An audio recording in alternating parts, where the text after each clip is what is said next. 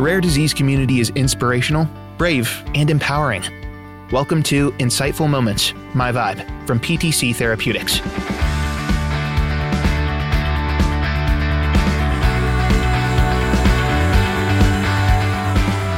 Hello, everyone, and welcome back to PTC's Insightful Moments, My Vibe, where we're elevating the voices of people within the rare disease community to inspire, inform, and comfort. My name is Emily Hines, and I'm the Global Clinical Patient Engagement Liaison at PTC Therapeutics. Recently, we attended the Global Genes Rare Advocacy Summit in San Diego, where Paula Orandash spoke to many people who are connected to the rare disease community, whether as parents, caregivers, or as patients themselves. Today, our focus is on three mothers of children with diagnosed rare diseases. We'll give these guests a platform to share their stories about the challenges of being a caregiver, the diagnostic journeys they experienced, how they advocate for their children, and so much more. We'll start with Shelley, whose son Nico started having nearly daily seizures at six months old due to a genetic disorder called SCN8A related epilepsy. Shelley tells us about Nico's condition, his diagnosis journey, what it's like for her son to live with a rare disease, and how he's still as full of joy as ever.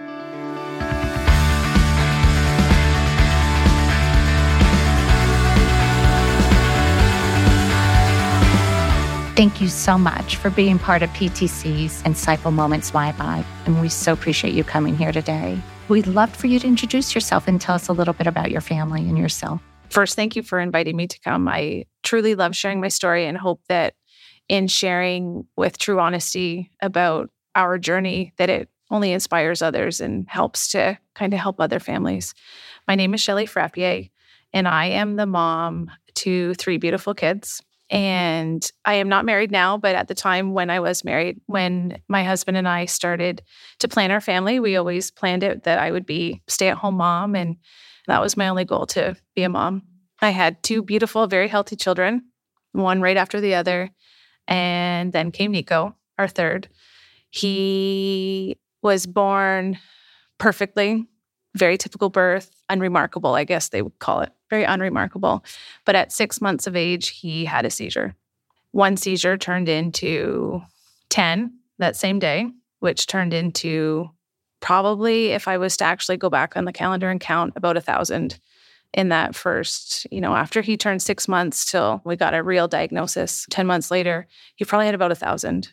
A thousand times he stopped breathing, a thousand times just your heart stops and wonders what the heck is going on with my perfect little baby. You just mentioned 10 month diagnostic journey. Can you give us a little understanding of that?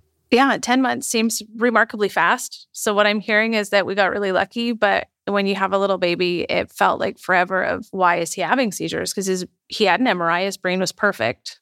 He was developing perfectly.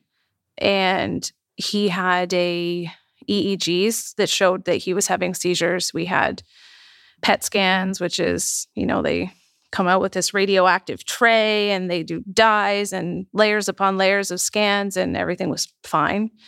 He had a MEG scan and that show was a an EEG and an MRI layered on top and everything was okay. Still showed seizure activity but there were no lesions or any other causes. And after everything was ruled out that we had no cause, the doctors finally said, "Well, maybe we should do a genetic test." you know, this was back in 2014. So not that long ago, but felt at the time, now they do it a lot faster. But we ended up with a diagnosis. Nico was almost a year and a half, and he had a rare genetic epilepsy called SCN8A. He had a mutation of his SCN8A gene. Fast forward to today. Can you tell us how things are going with him today? Yeah, so we're really lucky having that genetic test for us first of all, linked me to other families. And when I say other families, there were 50 in the world. Back in 2015, there were about 50 other families worldwide, most of them in the US.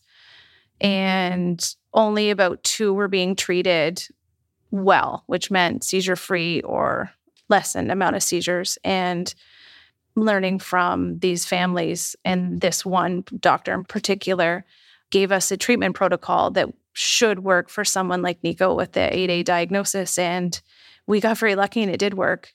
Nico now, after his first two and a half years, he lived with seizures almost daily. He has not had a seizure in seven years. So we are, you know, knock on wood, because he will have another seizure because it's a syndrome and a gene diagnosis. So we found the right medication that worked for his diagnosis and we got really lucky.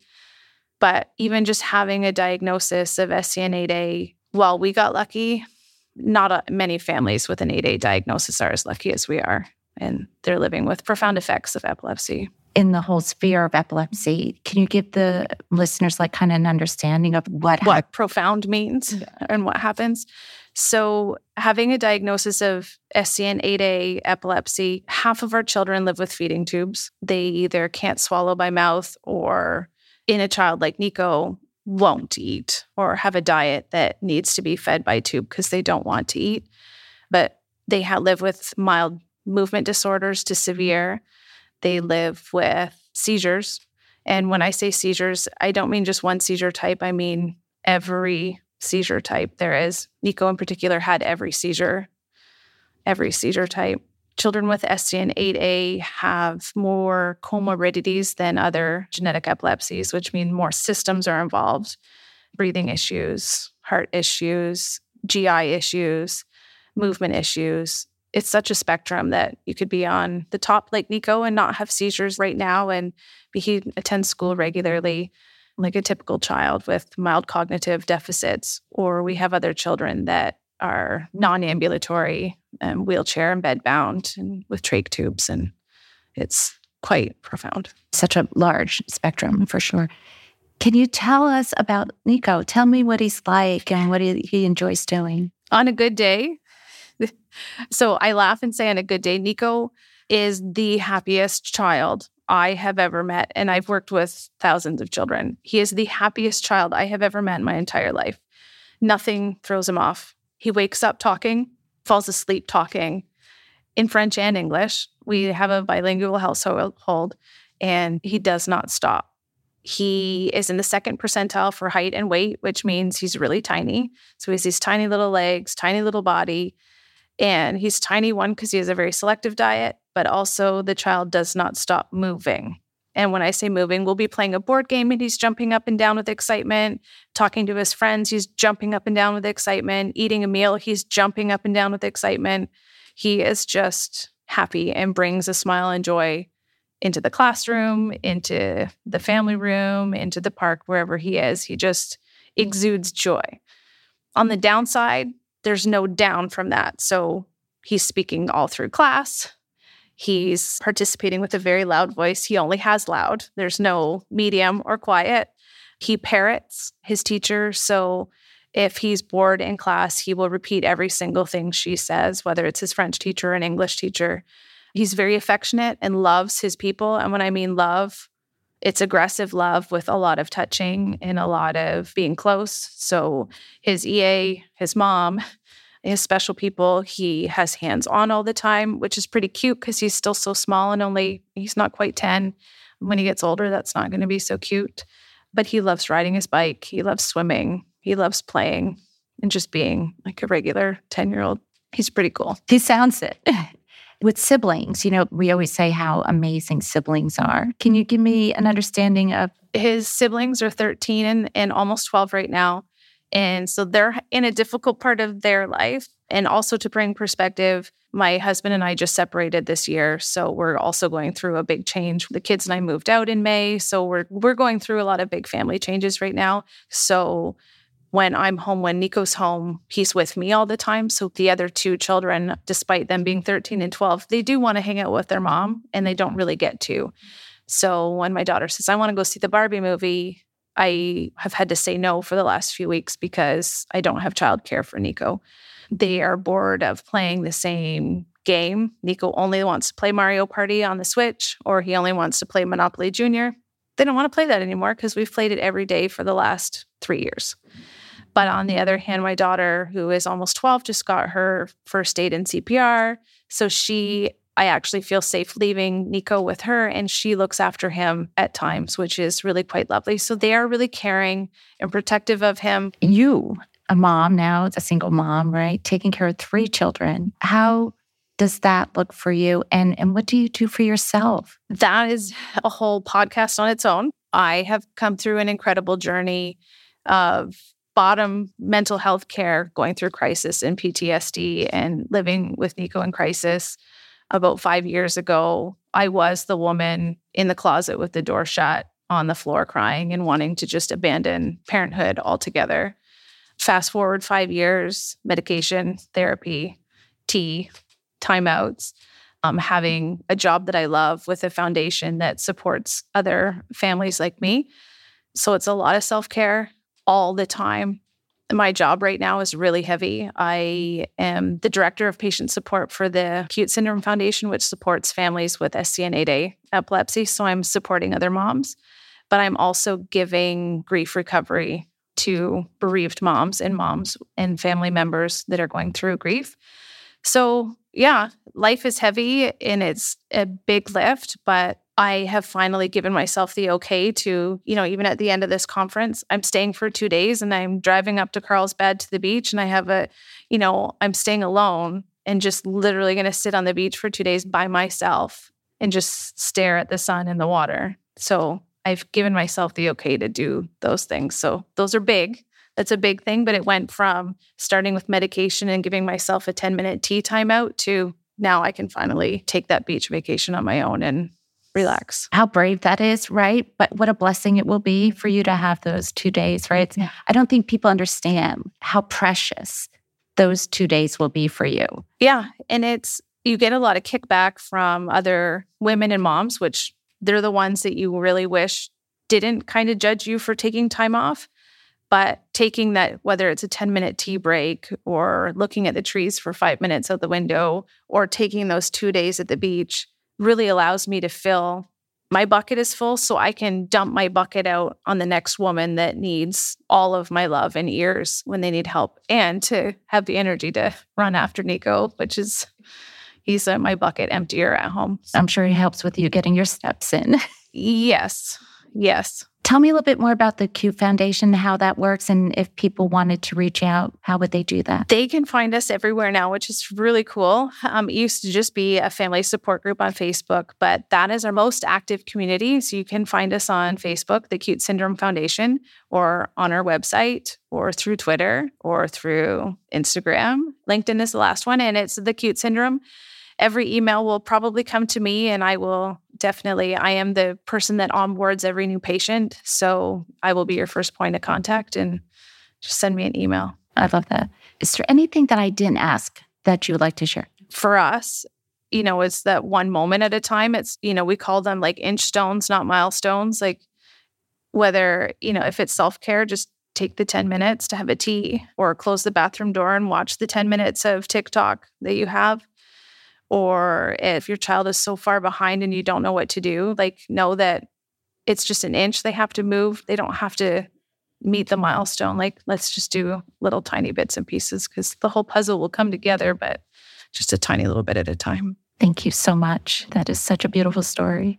Thank you appreciate you taking the time to come. No, thank you. I love sharing, and I only hope that whether it's inspiring somebody to look out the window and smile and to get through the next ten minutes, or take the beach vacation, or know that everything's going to be okay, and if it's not okay, to call a friend.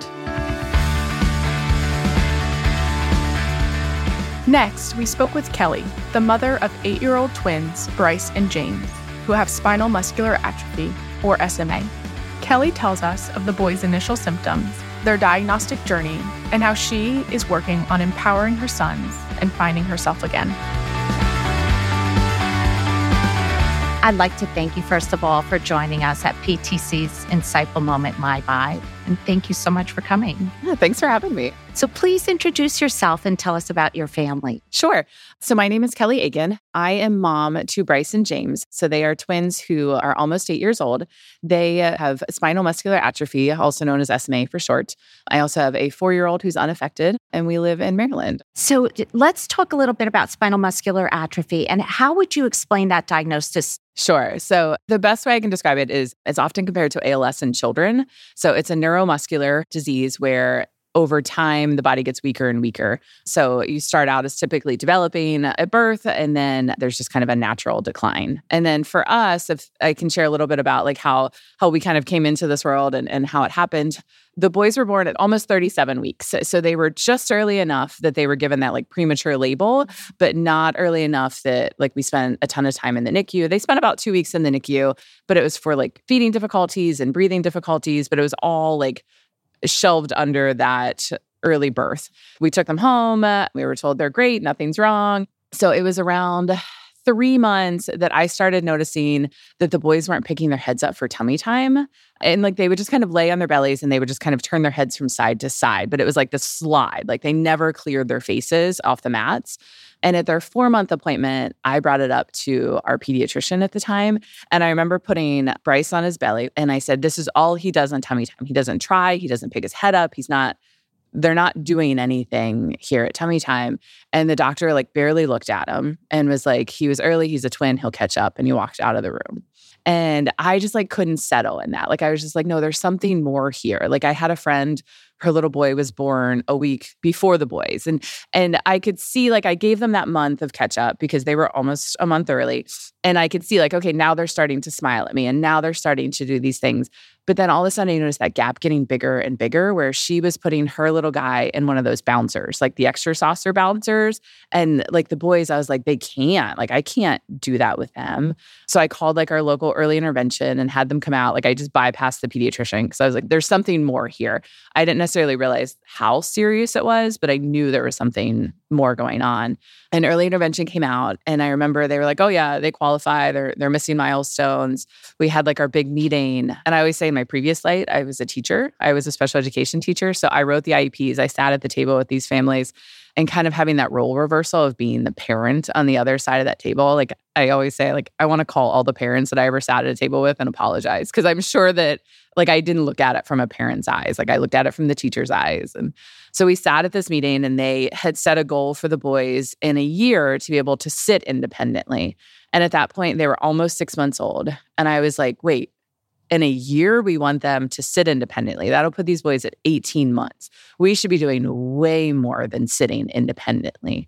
And I remember having that unsettled feeling of like, is this more than just they're twins and they were early? But also, nobody was really saying to like go do more testing, go find out more answers. They were just like, okay, well, this is what we'll do.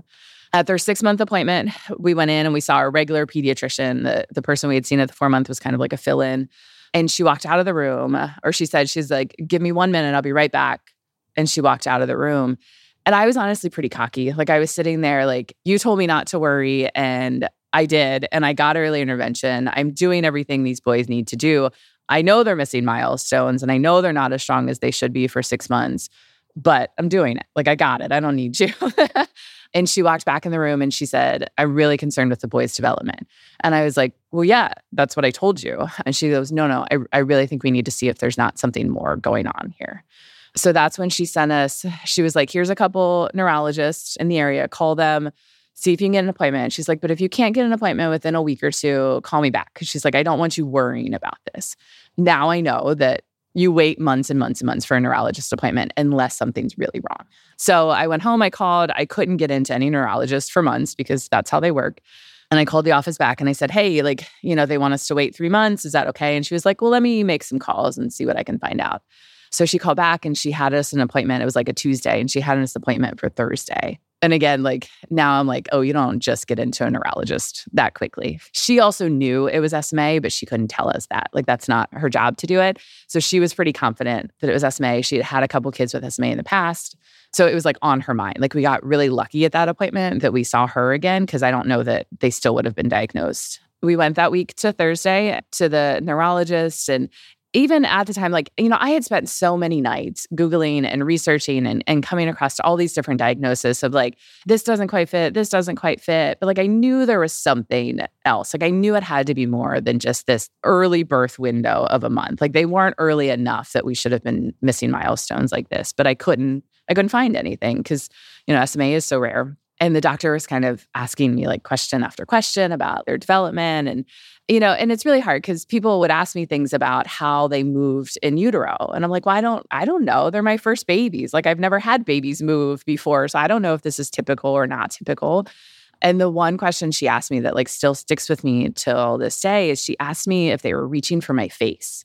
And I remember thinking, like, what an odd question to ask. And then I thought, are they reaching for my face? And I like couldn't think. I was like, I don't even know. And then, you know, like I felt like a really crappy mom that I don't even notice that they are or they aren't. And I had long dangly earrings because I love long dangly earrings.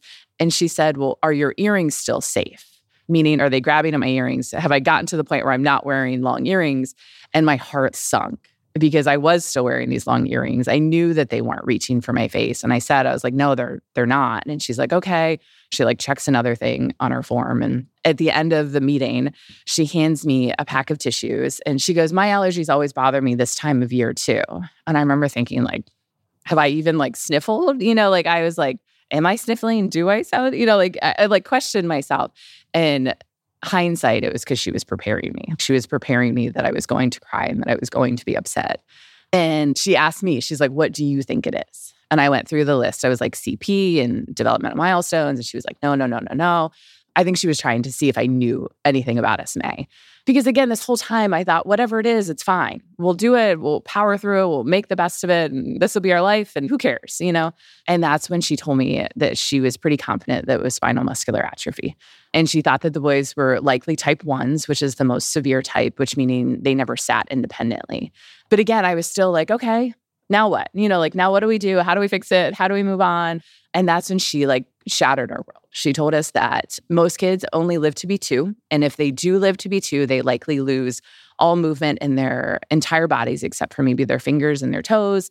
They would have to lay completely flat. They would likely have a trach. And those were all things if we were lucky if they lived to be two. And then she told us there was no treatment. And that was where it never crossed my mind that whatever was wrong with the boys, that I would be threatened with the chance of losing both of them. So that was really like a like our whole world just like crashed down in minutes. But then, like on our way out the door, she was like, There is a really promising clinical trial that's running, and I really think you should look into it.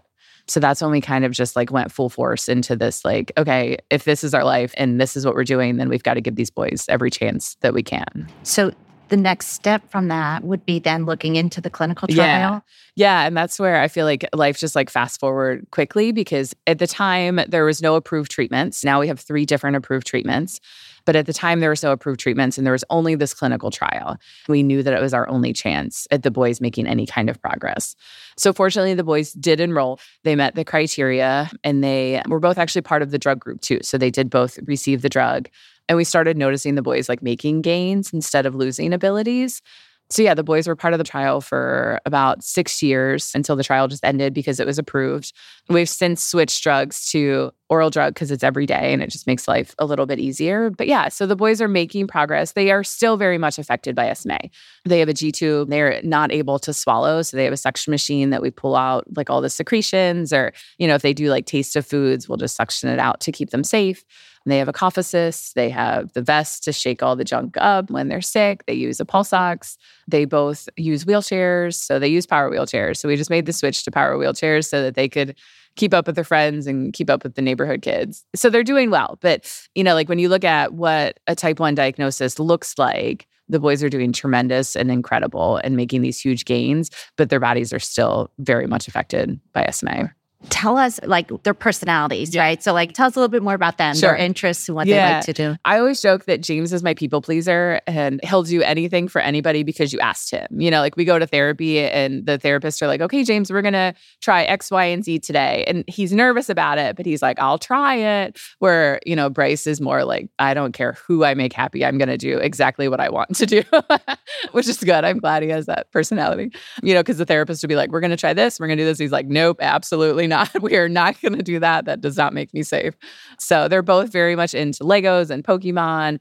They're very typical eight year old kids. They love video games. They love to read. They love to like just have fun and be kids. I often think that people don't realize that when a child gets a motorized wheelchair, that's like a child learning how to walk, right? Yeah. Like, and off they go. Like, yeah. that's complete independence and your world changes, yeah. right? Yeah, exactly. So, can you give us like a little flavor of that, especially with two? Yeah, it, you know, it's funny. Like around the perimeter of our house, like about six inches up where the wheels are, you can just see this dig line the whole way around the walls from like where they just, you know, cut it too close. But, you know, it's great because it's like they get to go wherever they want to go and they get to do what they want to do.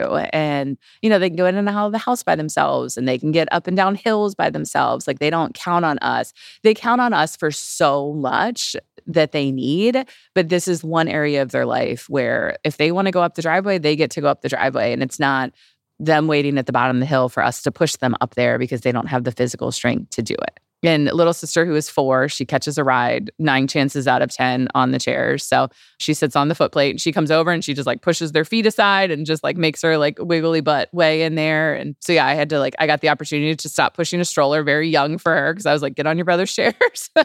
and they fight over who has to take her. So, but I'm like, nope, it's your job. Everybody has a job in this house.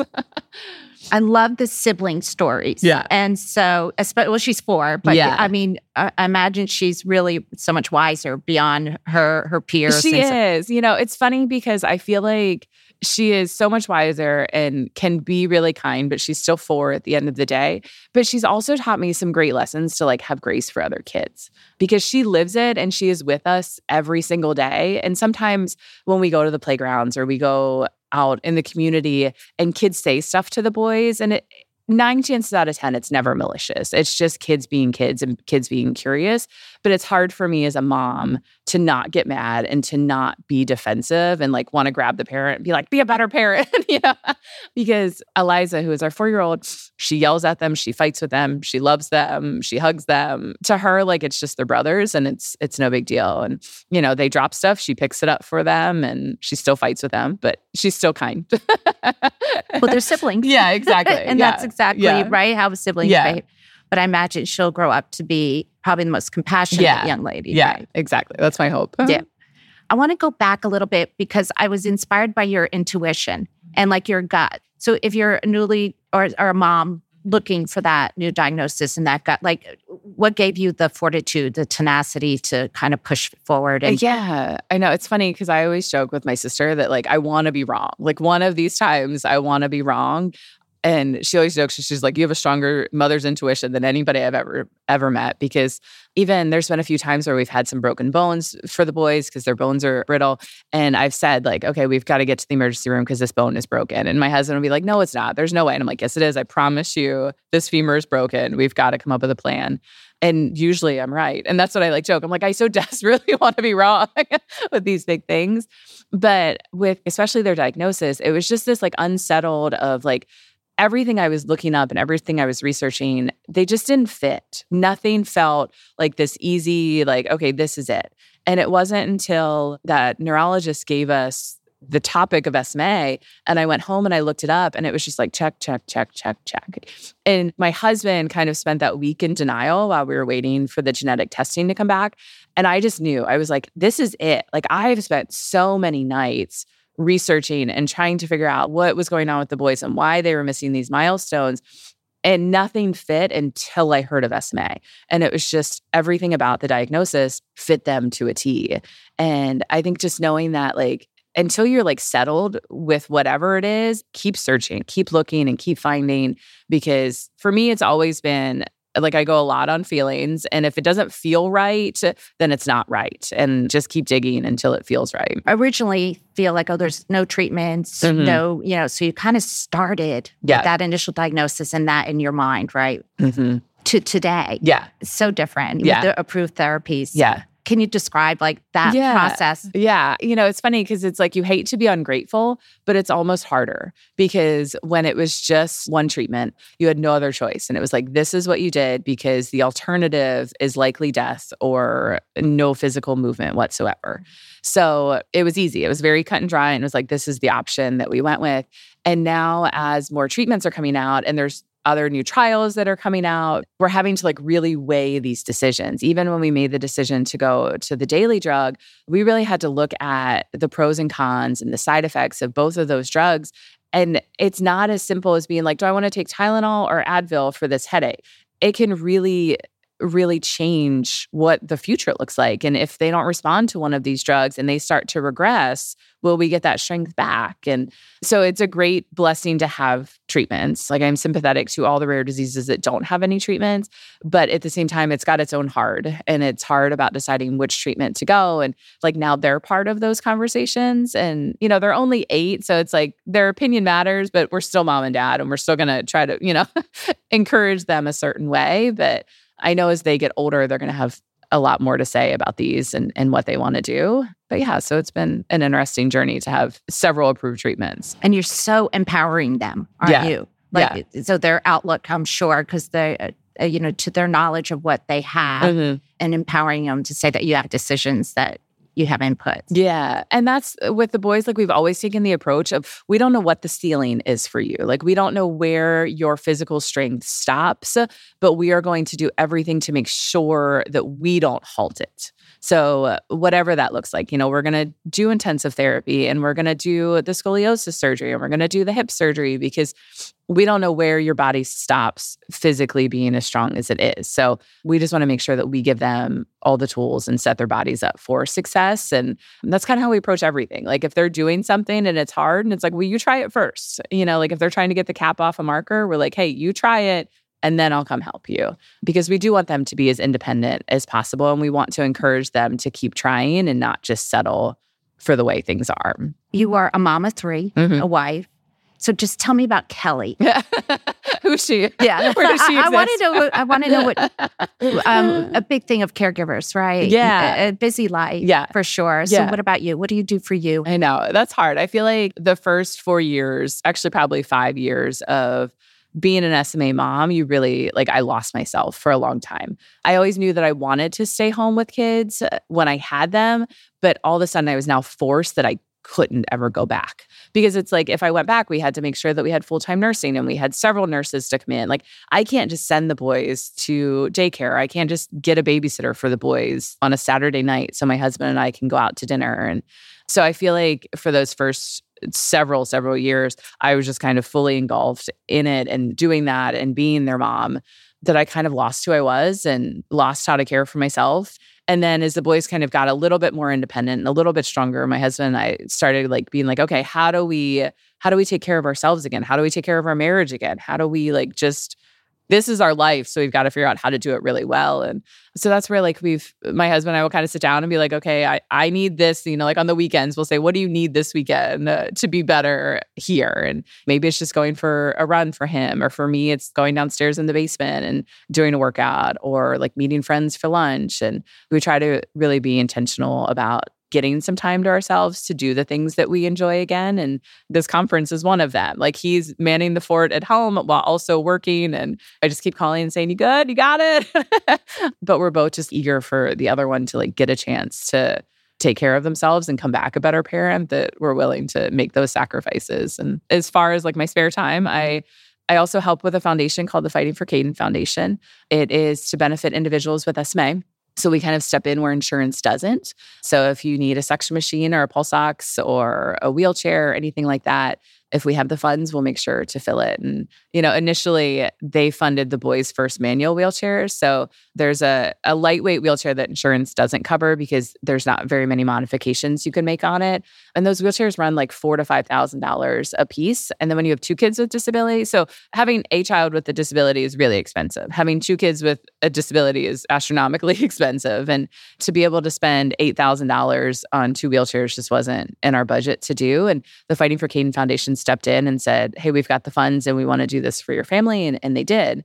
And then it was shortly after that they were like, Hey, do you want to come help our cause? And I got to see firsthand what a huge impact this was on my family. So I was excited to jump on board and and to do that. So yeah. What a great resource. So, Yeah. how does someone find? Yeah, so it's just fightingforcaden.org. So the foundation was founded by Caden's grandparents. We actually unfortunately lost Caden last November. So as we've kind of picked up the pieces and, and tried to figure out how to move forward, it's been a hard transition, but We also know, you know, Caden's tagline was that he always wanted to help his friends. He was eight, so he's just a little bit older than the boys.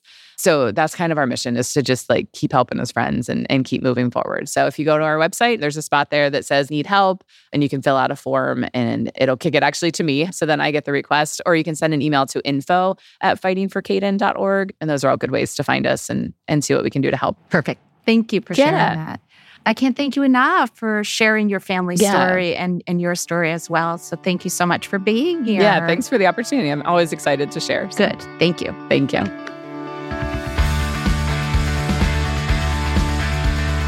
Finally, we're going to hear from Daphne, whose two year old daughter, Harlow, was recently diagnosed with TUBB4A related leukodystrophy, a condition that affects motor function.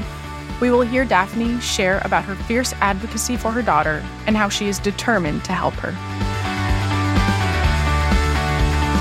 Well, welcome to PTC's Insightful Moments, My Vibe. We're so grateful that you came to speak with us. Thank you so much for having me. I would love for you to introduce yourself and tell us a little bit about you and your family. Well, I'm Daphne Grasswitz Prado. I am mom to three kids Henry, who's four, Harlow, who's two, and Hope, who is eight months now. And I'm here advocating for my child, Harlow. She was just diagnosed July 28th with TUBB4A leukodystrophy. There's less than 200 kids worldwide with this particular disorder. And then for her particular variant, we found six kids total, and she is the only female. So I've been able to connect with four moms with this particular variant, but she is vibrant and fierce and bright and loves pink and sparkles and can count to 65 at two. And you get a diagnosis like this, and you're in a fight against time. So here I am because if anybody's going to save her, it's going to be me because this is a terminal diagnosis. For people who don't know what leukodystrophy is, how do you explain it? The way I explain it is it, it affects the myelin within the brain. So, you know, you hear about white matter diseases. So essentially, it's a hypomyelinating leukodystrophy 6 is also another name for it. So it focuses on cerebellum and the basal ganglia, which is mostly motor function. So leukodystrophy will slowly take her ability to walk, talk, eat, move in in every, you know, meaningful way, but it won't take her intellectually. So it, it, it creates a prison. Their body becomes a prison. And so that's usually how I explain it because when you say that your kid has a, a disease like this, I don't think people generally outside of the rare community understand the impact and what you're facing. And so that's how I would describe it. Can you talk to us a little bit about the diagnostic journey? So, I think that my story is pretty typical for the rare community where I noticed that she was falling behind with walking and balance. And I started being blown off by the medical community at one year old because she was cruising. So, she went into the doctor's office and she's effervescent and you know, cruising around on the furniture. And, you know, I'm telling them that there's an issue and they're labeling me, you know, essentially um, a over paranoid mother, anxious mother, to the point where, you know, at one point they asked me if I had postpartum anxiety, which, you know, might have PTSD after the diagnosis process, but um, they they kept blowing me off. So when we hit the 18 month appointment, I finally had a high speed come apart on the doctor and I said, you're spending 15 minutes with her. I work from home. I spend every minute of every day with her. I've got my master's degree. I'm, I'm bright. I need intervention. I need early intervention and I need to get her looked at. And so at that point, they sent me to have somebody check her hips, right? And I didn't think that was it. And they said, oh, you know, she'll be walking in six months. Don't worry about it. Come back when she hits two years if she's not walking, but we don't think we'll see you.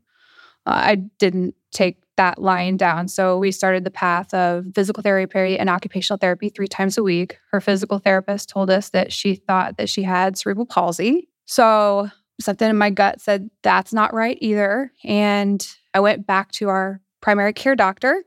He finally relented and sent her for an MRI.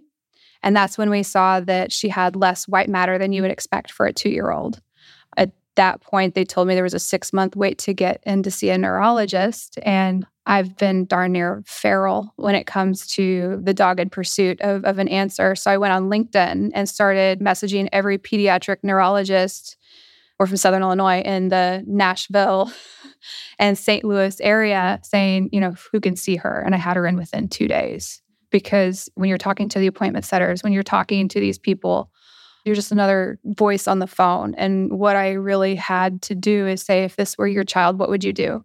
If this were your child that was falling behind, if you're finding that your child might have a terminal diagnosis, because as soon as I saw the hypomyelination on her scan, you immediately go to Google. So I convinced a doctor to order tests, and it took eight weeks, but we got her diagnosis on July 28th that is like here we are two months later and like when you say about Harlow being fierce but i honestly as a mom you sound like you're really the most fierce mom. To, to, to be able to take on that whole journey right and be persistent.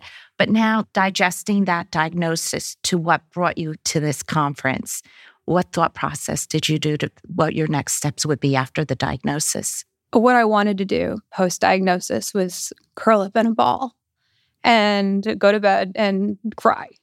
But it is my daughter's life on the line. It is my daughter's future on the line. And how could I do that to her? She's two. I have to be her voice, I have to be her advocate. And I don't know this world. I'm not a subject matter expert, but darn it, I'm going to be. And I'm on my way after two months. I'm learning every day. And every spare moment, you know, that I have outside of work and raising three kids and taking care of the house and all of that is dedicated to this. Tell me about Harlow. Tell me what she's like and just give us an understanding of what does she like to do? She's effervescent she's fierce and she's so strong minded she's going to do everything in her own time and you know she will just she'll knock your socks off with the things she says and she's my best friend. Like she's my best friend. She loves being outside. You know she just got this walker about a month ago and she lo- this is her first time like you know other than crawling like being able to independently get up and go. And so you know she's chasing down, you know, everything she can. Like she loves animals. We went and we mm-hmm. um we did a pottery painting with goats last Friday night and she was chasing these little baby goats all over the pottery place. Like she's magnetic. She draws people in. Everybody loves her. She says hi to everybody and you know, anytime she's she's so thank you so much. you know, um she was meant to be in this world and on this earth and I know that she is destined for so many wonderful things because you, you you meet a kid like her and you just feel that magnetism. And so it, it's up to me to make sure that no matter what barriers no matter how many people say no no matter what the cost that she is able to forge forward in this world and in this life. And this is just going to be a speed bump. And i'm bound and determined to make that happen. And i tell her every night mama's going to move mountains for you and uh, it's just going to be one rock at a time. And that's why I'm here. Oh, awesome. How blessed she is. And I cannot thank you enough for sharing this story. It's so beautiful. And we definitely always wish the very best for Harlow, but for you too. And, and she's, I have no doubt those mountains are going to get moved. You're going to do it. I am. I don't have, I don't have any other choice. Like she, she was meant to be in this world. Thank you. Thank you so much for sharing this story. You're welcome. We so appreciate yeah. it. Thank you for having me. Of course. Thank you, everyone, for listening to this episode of Insightful Moments My Vibe and for supporting voices within the rare disease community. Thank you as well to everyone who shared their story on today's episode. Please visit our website at www.ptcinsightfulmoments.com for more stories and resources. If any of the stories resonated with you today, please let us know by leaving a review wherever you are listening or by sharing the show with a friend. I'm Emily Heinz, and this has been Insightful Moments My Vibe from PTC Therapeutics.